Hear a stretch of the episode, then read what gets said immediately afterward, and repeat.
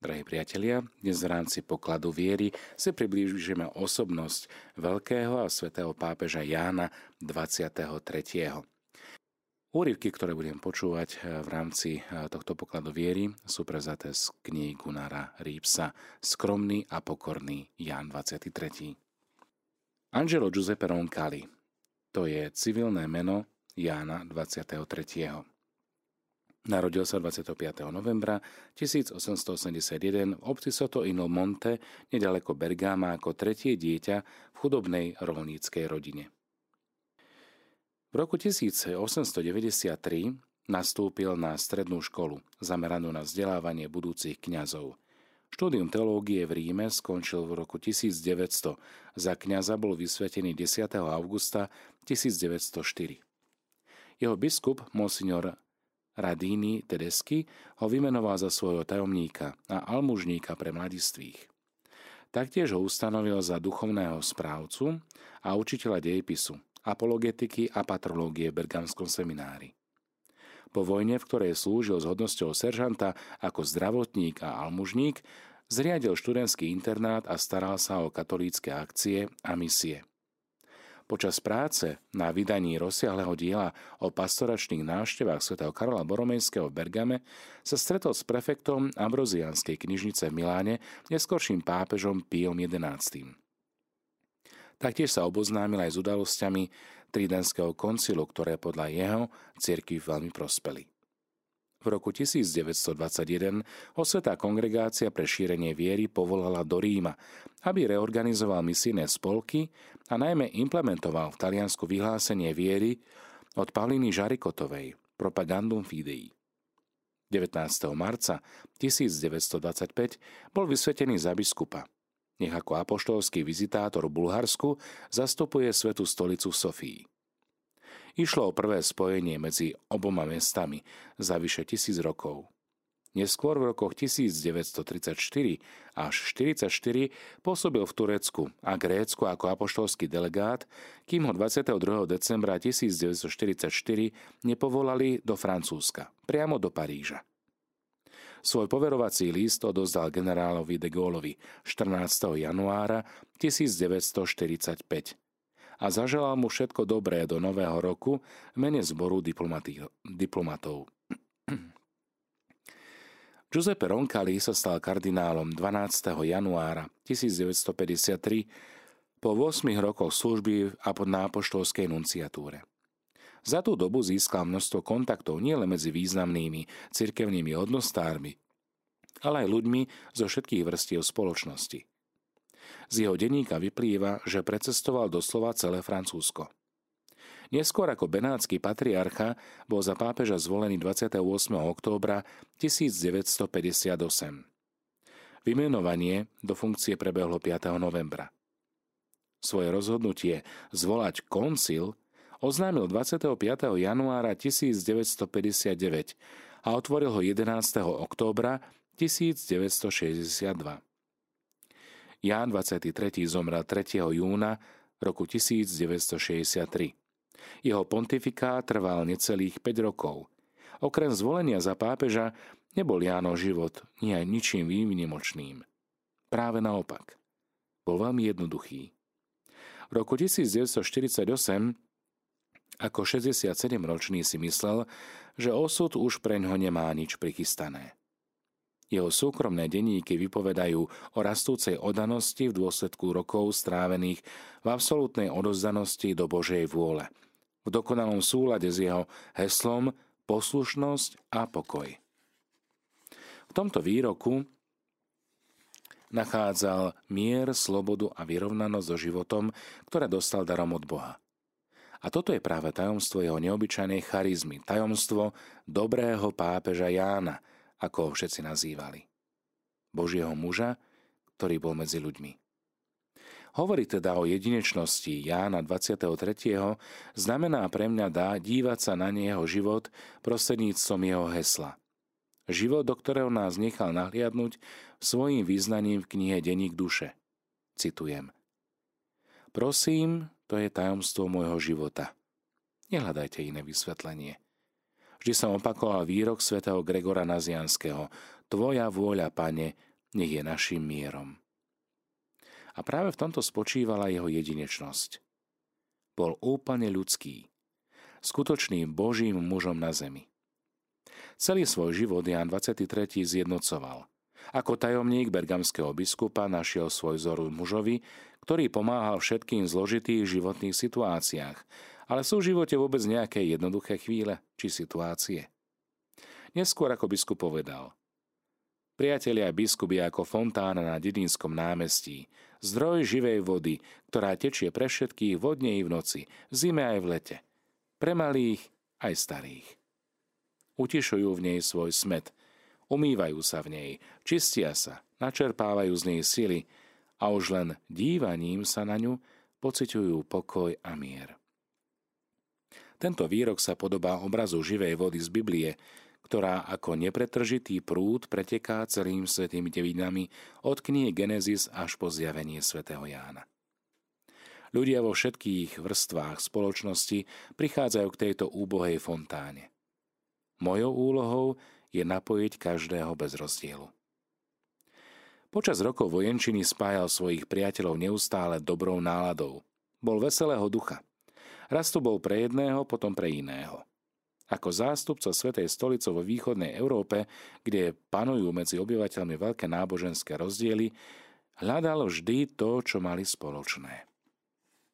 Na rozdiel od mnohých iných, nekládol dôraz na rozdielnosti medzi jednotlivými konfesiami.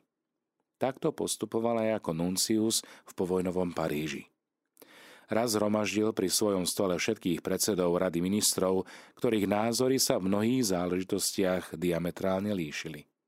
Jeden z nich poznamenal Kto z nás by nás dokázal dostať až sem?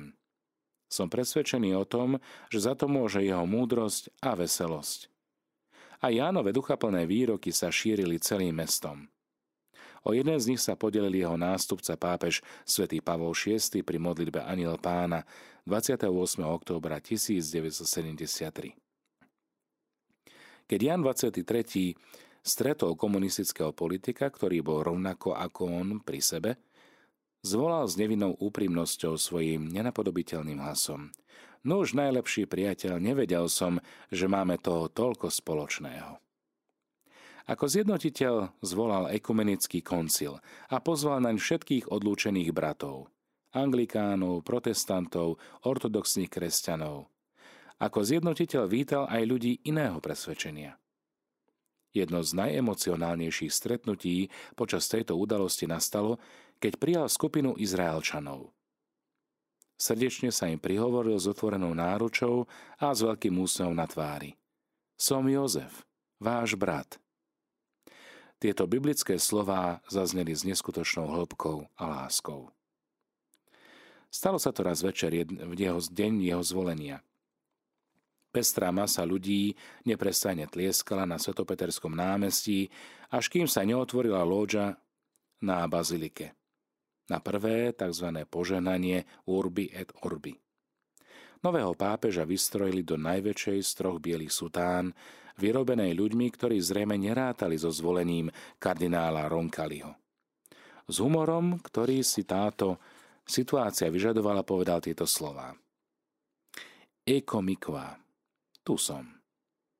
Zabalený a pripravený ako balík na dodanie. Neskôr porozprával, ako on prežíval túto chvíľu. Predstavte si to, na námestí svätého Petra som mal udeliť požehnanie mestu a svetu a televízne projektory a iné kamery boli také silné, že som cez ne, tak, že som cez ne takmer nevidel to obrovské množstvo ľudí, pôsobiace a siehace až po rieku Tiber. Požehnal som celý svet. No keď som opustil balkón svätého Petra, stále som myslel na všetky tie kamery, ktoré ma budú sledovať každú jednu minútu. Pomyslel som si, ak nezostaneš s pánom, skromný a pokorný v srdci, neustaneš nohami na zemi a vtedy oslepneš. Viacerí sme sa zhromaždili u ňoho na decembrový deň, v jeden decembrový deň roku 1960, potom ako oficiálne prijal doktora Fischera, kenteberského arcibiskupa a primása anglikánskej cirkvi. Zemným úsmevom na tvári nám povedal – S niečím sa vám zdôverím, s malým tajomstvom. Včera som prijal doktora Fischera, veľkú osobnosť a hlavu cirkvi v Anglicku. Keď som sa pred mesiacom rozhodlo, keď sa pred mesiacom rozhodlo, že príde na audienciu, sem tam som si povedal, povedz, Johnami, povedz Giovannimu, jeho pápežské meno, ktorým sa aj on sám označoval, povedz Giovannimu, že tu predsa veľa znamená, že o 3 týždne, o 15 dní, o 3 dní a tak ďalej príjmeš doktora Fischera. Vieš predsa, že je to dôležité. Čo mu povieš? A čo bude robiť? A aké náročné. Keby ťa otec a matka takto videli, čo by ti povedali? Ako pápež vieš síce pekne porozprávať, ale nemôžeš len tak zmeniť presvedčenie, aby si nekatolíkom urobil radosť. A v tom ticho. Ján 23. sa trochu do seba zahlbil a spokojne pokračoval. A v tom sa otvorili dvere a monsignor mi oznámil. Vaša svetosť, prišiel doktor Fischer. Čo som urobil, čo som mohol urobiť? Otvoril som mu svoju náruč a objali sme sa ako bratia. Pretože predtým, ako sme sa rozišli, sme boli hlavne bratmi Ježišovi Kristovi. A toto puto je silnejšie než všetko ostatné. Toto svoje malé priznanie v úvodzovkách, ako som ho, ako ho sám nazval, zakončil slovami predstavujúcimi pre mňa svedectvo onej najvyššej pokory, ktorej som bol v mojom živote svetkom. Priatelia, vidíte, som iba obyčajný muž. Nie som žiaden veľký teológ, ani žiaden veľký filozof. Žiaden veľký historik, ani veľký mudrc, či politik. Ale možno, potreboval dobrotivý Boh jednoduchého, obyčajného človeka na vykonanie tejto práce a pre veľkého teológa veľkého. To by bolo náročné. Ale teraz, keď je to za nami, môže niekto významnejší prevziať moje miesto a dokončiť túto úlohu, keďže ja som ju iba veľmi zľahka načal. V tej chvíli prestal rozprávať. Nechal svoje ruky priateľsky padnúť a pokračoval – Eko basta. Čo znamená a dosť, to stačí. Musíte vydržať, deti moje, poďme ďalej. Veselosť a priateľskosť, či sympatická štedrosť, sedliacký rozum a vnútorný pokoj tohto Božieho muža Jána 23. už sme povedali všetko o jeho kvalitách. No takmer zabúdame na to, že každá z ronkalých ľudských lôch slúžila vždy vďaka trpezlivosti, ktorou oplýval celý svoj život – šíreniu Evanielia Ježiša Krista a odkazu cirkvi. To si vyžadovalo množstvo energie, odhodlania a presvedčenia. S radosťou uvádzam svätého Jána 23. ako príklad najmä pre mladých ľudí, ktorí si často myslia, že je zbytočné sa snažiť. Vďaka nemu vedia, čo šťastná povaha dokáže. Aby sme sa tiež presvedčili o uvedomenom, o uvedenom, stačí si prečítať jeho poznámky, ktoré vznikli počas jeho zamyslení alebo sú obsiahnuté aj v jeho denníku duše.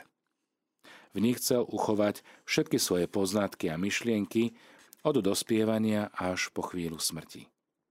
Tam sa skrýva jeho tajomstvo. Dovolil nám nahliadnúť do svojho vnútra prostredníctvom výpovedí vytvorených samote. A tieto svedčia o jeho skutočnej duchovnej hĺbke. Zacitujem niekoľko slov svätého Jána 23. 30. januára 1939 si poznamenal. Ak je koreň zdravý, vyrastie z neho mocný strom, hoci aj medzi kameňmi a bodľačím. Nikdy som neupustil od poslušnosti, prameňa vnútorného pokoja a správnej realizácie. Malé trnie, ktoré strpíte z lásky k pánu Ježišovi, sa zmenia na ruže a pokoj na trpezlivosť. Prvé dni môjho pontifikátu som absolútne nevedel, čo to znamená byť rímským biskupom a tým aj pastierom celej katolíckej cirkvi. Postupne každým dňom mi bola moja úloha jasnejšia, ako by na ňu niekto vrhal svetlo z hora. A cítil som sa ako doma, ako by som celý život nerobil nič iné. To, že mám teraz 80 rokov, píše v roku 1961, dokonca aj o niečo viac, ma vôbec netrápi. Nechcem nič viac a nič menej ako to, čo mi pán dáva. Som spokojný, pretože ostávam verný skutkom viery. Som verný svojmu breviáru, denne sa modlím posvetný ruženec a ostávam v neprestajnej jednote s pánom a duchovnom. Môj vnútorný pokoj, ktorý svet tak obdivuje, spočíva v tomto, v jednoduchej modlitbe. Pridržam sa poslušnosti, ako to aj vždy bolo a neprajem si, a taktiež sa za to už ani nemodlím, žiť dlhšie, ani o jeden jediný deň, než do chvíle, keď ma pán povolá. Trpím bolestiami, no chcem trpieť s láskou. Krok za krokom sledujem po svoju smrť. Viem, že k nej pomaly mierim. No toto nie je dôvod na plač, lebo smrťou sa začína nový život. Život v Kristovi. Už teraz ho anticipujeme. Som pripravený predísť, úplne pripravený a odozdaný do Božej vôle. Lebo viem, že láska pretrvá na veky. Milí priatelia, toľko teda z myšlienok svätého pápeža Jána 23., ktorého liturgickú spomienku dnešný deň slávime. Nech je pre nás naozaj inšpirujúcim vzorom byť dobrým, ako bol dobrý pápež Ján. Jánovým želaním bolo otvoriť okná cirkvi do Korán, aby bola možná otvorenejšia komunikácia medzi ňou a súčasným svetom. Pri otvorení koncilu Ján 23. vyhlásil, že chce odhodlanie protirečiť dobovým prorokom nešťastia a nebojáce sa pustiť do úloh, ktoré cirkvi zadáva súčasnosť. Londýnsky Daily Express priniesol v októbri 1959 správu o prvom roku jeho pontifikátu v titulku Ján 23. prvý veselý pápež skutku 260. nástupca sveta Apoštola Petra sa vyznačoval veľkým humorom, tiež seba iróniou a zvykol si vravie, vravievať, ale Ján, neber sa tak vážne. Pápež, ktorý s obľubou komunikoval s ľuďmi a počúval ich životné príbehy, bol svetorečený 27. apríla 2014 spolu so svetým pápežom Jánom Pavlom II. Pri otvorení koncilu Ján 23. vyhlásil, že chce odhodlane protirečiť dobovým prorokom nešťastia a nebojáce sa pustiť do úloh, ktoré cirkvi zadáva toto storočie. Jeho najneočakávanejšie rozhodnutie zvolať koncil sa rýchlo ukázalo zrejmým a potrebným. Hoci ešte ani on sám nevedel presne, ako to všetko dopadne. Čo sa týka koncilu, hovoril s úsmevom, všetci sme novicmi. Duch Svetý príde, keď sa zjednotia všetci biskupy. Uvidíte. Preto pre ňo koncil znamenal v prvom rade stretnutie s Bohom v modlitbe, spolu s Máriou, Ježišovou matkou, rovnako ako sa s nimi zišli apoštoli vo večeradle predvečer zoslania Ducha Svetého na Turíce. Schôdzka s Duchom Svetým, no taktiež zájomné stretnutie všetkých biskupov a ich zasadnutie s rímským biskupom. A okrem toho aj s odlúčenými bratmi, ktorí boli prizvaní ako pozorovatelia. Naozaj prišli zo všadial, dokonca aj z východného bloku. Koniec koncov šlo o stretnutie s celým svetom, prostredníctvom tlače, rádií a televízií. Ich kamery a mikrofóny boli zo všetkých kútov sveta namierené na baziliku svätého Petra v Ríme. Pre pápeža Jána bolo dôležité, aby koncil prispel k mieru, mieru medzi ľuďmi a národmi, mieru medzi náboženstvami a spoločenskými triedami, jednotlivými rasami a ideológiami. Jedného dňa, keď sedel vo svojej knižnici pred zozbieranými spismi a konferenciami v knižnej podobe, povedal Viete, ako sa cítim pred všetkými týmito knihami? Zaváhal na chvíľku a potom otvorene pokračoval. Cítim sa úprimne a pokojne. Takto prijal na koncile aj protestantov, ortodoxných či anglikánov.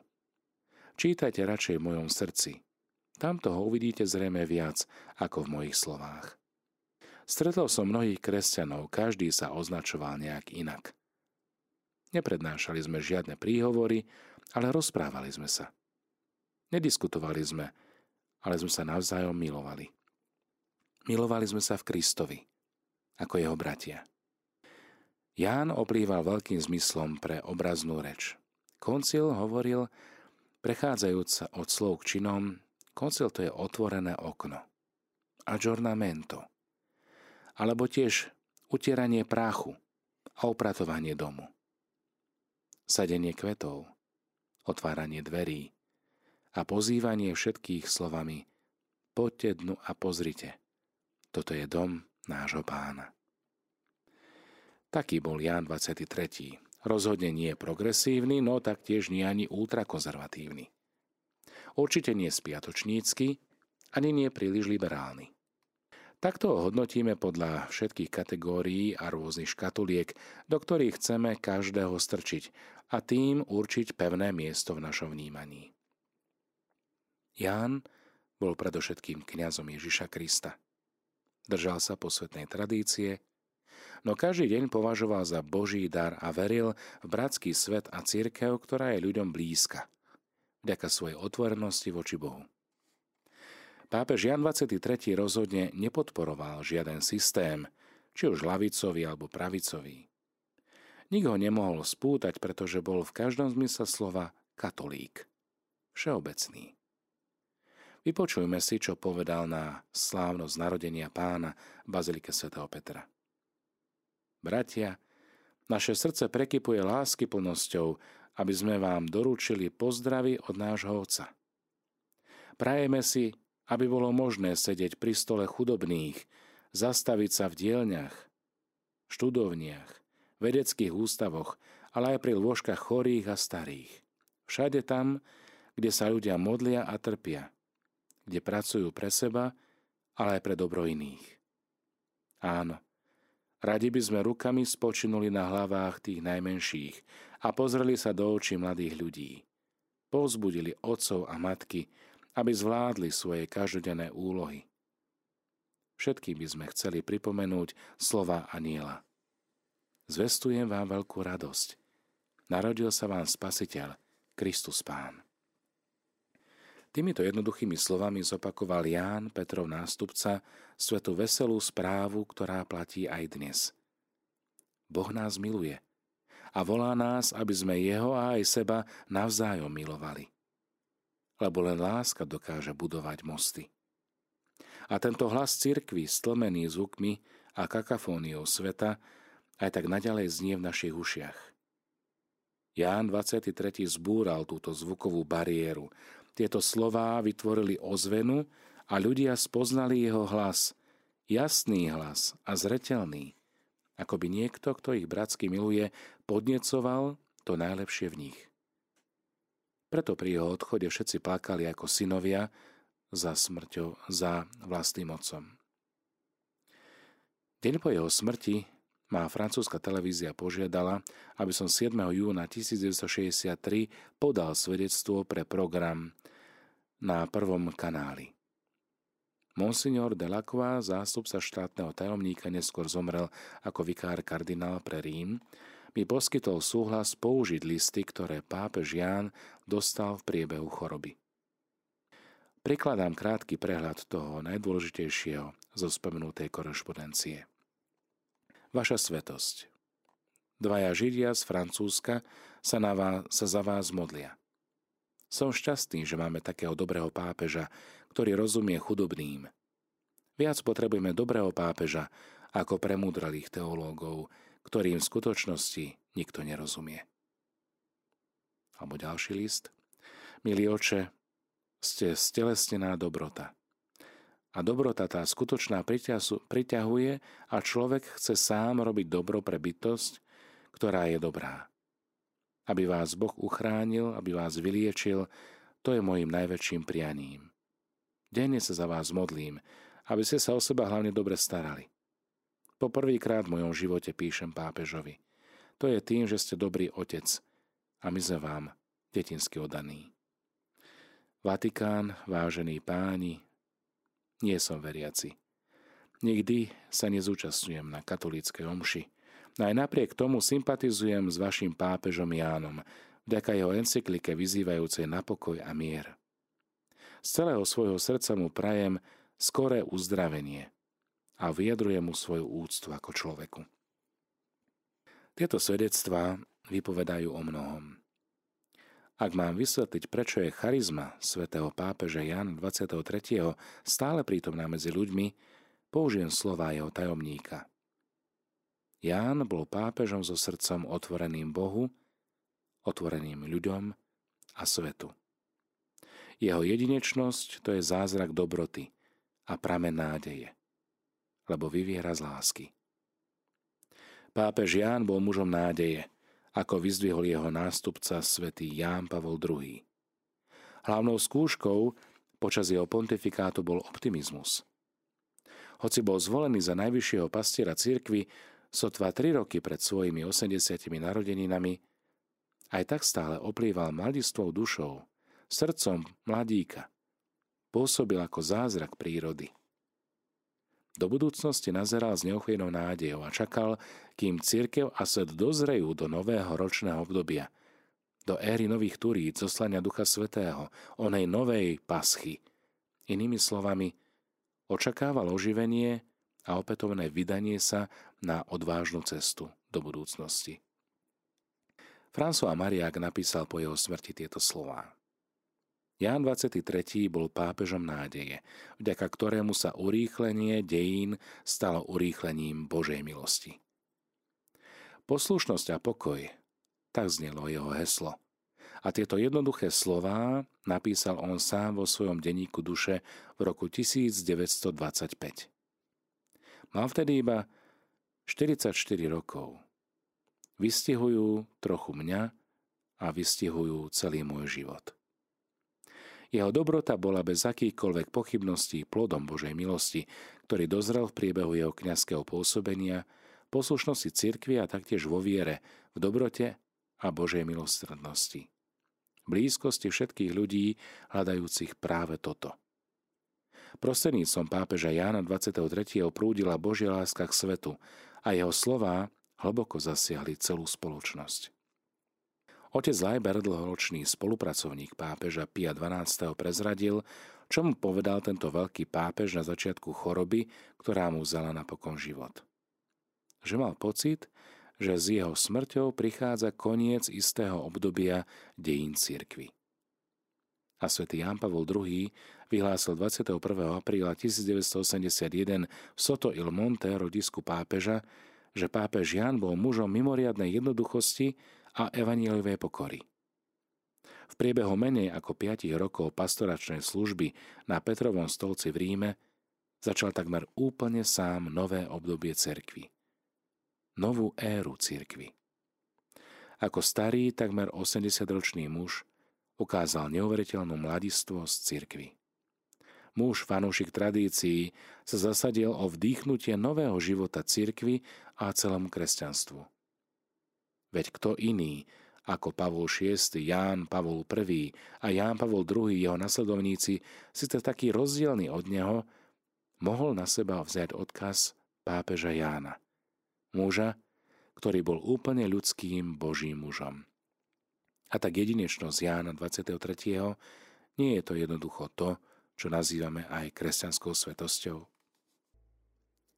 Z denníka duše svätého pápeža Jána 23. Je zaujímavé, že prozreteľnosť ma priviedla k tomu, z čoho vyrastlo moje kňazské povolanie k pastoračnej službe. Teraz sa cítim, že som naplno zaangažovaný v priamej službe dušiam. V skutočnosti som vždy tvrdil, že pre kňaza alebo duchovného tzv. diplomácia musí byť preniknutá pastoračným zápalom duchom, ináč nemá nejaký význam a obracia na smiech sveté poslanie. Teraz som postavený pred skutočné záujmy duší a církvy vo vzťahu k nej a k jej cieľu, ktorým je vlastne spásenie smrteľných duší. Toto mi stačí a za to ďakujem pánovi. Povedal som to v Benátkach pri svetom Markovi v deň môjho príchodu. Netúžim po ničom inom a nemyslím na nič iné, ako zomrieť za duše, ktoré mi boli zverené. Dobrý pastier dáva svoj život za ovce. Prišiel som, aby ste mali život a aby ste ho mali hojnejšie. Začínam svoju službu vo veku 77 rokov, keď iní už svoju službu končia. Nachádzam sa teda už na pokraji väčšnosti. O Ježišu môj, pravý pastier a biskup našich duší. Tajomstvo môjho života a smrti je v tvojich rukách a blízko tvojho srdca. Na jednej strane mám strach priblížiť sa k poslednej hodine, no na druhej strane dôverujem a pozerám pred seba každý nový deň svojho života. Cítim sa v pozícii Ľudovíta Gonzágu. Pokračujem vo vykonávaní svojich povinností stále s väčším úsilím a pritom stále myslím na Božie milosrdenstvo. Tých pár rokov života, ktoré mi ešte ostávajú, chcem byť svetým pastierom. Chcem naplno a až do konca, ako blahoslavený Pius X, môj predchodca – tiež ako ctihodný kardinál Ferrari, ako môj učiteľ Radíny Tedesky, pokiaľ žili. Nuž, tak mi Pán Boh pomáhaj. V týchto dňoch som čítal svätého Gregora aj svätého Bernarda. Obaja sa zaoberali vnútorným životom pastiera, ktorý sa nemá starať o vonkajšie materiálne záležitosti. Môj deň musí byť celý ponorený do modlitby. A modlitba je mojim dýchaním. Dávam si záväzok každý deň sa pomodliť celý 15-desiatkový ruženec, odozdávajúc tak pánovi a jeho matke, pane Márii, pokiaľ to bude možné v kaplnke pred vystavenou najsvetejšou sviatosťou. Potreby všetkých mojich detí, celej mojej diecézy, benátok, kléru, mladých i seminaristov, zasvetených pánien či verejných autorít i ubohých hriešnikov. Uprostred toľkého jasu, dôstojnosti a úcty, ktorá im je preukazovaná ako kardinálovi a patriarchovi Benátok, cítim dve veľmi bolestivé rany. Veľmi slabé príjmy do pokladnice, zástup chudobných a nedostatočná podpora zamestnanosti. Pokiaľ ide o príjmy z oltára, nik mi nebráni zlepšiť podmienky tak, aby to bolo výhodné pre mňa aj pre mojich nástupcov no dobrorečím za túto tak často pokorujúcu chudobu pánovi, i keď občas privádza ma k rozpakom. Ona mi pomáha lepšie sa pripodobniť chudobnému Ježišovi a svetému Františkovi. A tiež som si istý, že nezomriem od hladu. Ó, blahoslavená chudoba, ktorá mi zaistuje väčšie požehnanie pre všetko ostatné i preto, čo je v mojej pastierskej službe dôležitejšie. Kto vchádza bránou, je pastieroviec. Tomu vrátnik otvára a ovce počúvajú jeho hlas. Lebo on volá svoje ovce po mene a vyvádza ich. A keď ich všetky vyvedie von, bude kráčať pred nimi. A ovce pôjdu za ním, lebo poznajú jeho hlas. On volá svoje ovce po mene a vyvádza ich na pašu. Modlíme sa. Všemohúci a večný Bože, Ty, ktorý si daroval svetému pápežovi Jánovi zažiariť celému svetu príklad dobrého pastiera. Na jeho príhovor daj, aby sa rozdávali s radosťou plnosť kresťanskej lásky. Skrze nášho pána, Ježiša Krista, tvojho syna, ktorý je Boh, a s tebou žije a kráľuje v jednote Ducha Svetého po všetky veky vekov. Milí priatelia, nech nám teda orojovanie a príhovor tohto veľkého muža dnešného sveta nech nás prevádza Modlíme sa tak, ako sa církev dnešný deň prihovára. Všemohúci a večný Bože, Ty si vo svetom pápežovi Jánovi daroval svetu živý obraz Krista, dobrého pastiera. Na jeho príhovor dopraj, aby sme s radosťou šírili plnosť kresťanskej lásky. Skrze nášho pána, Ježiša Krista, Tvojho syna, ktorý je Boh a s Tebou žije a kráľuje v jednote Ducha Svetého po všetky veky vekov. Amen.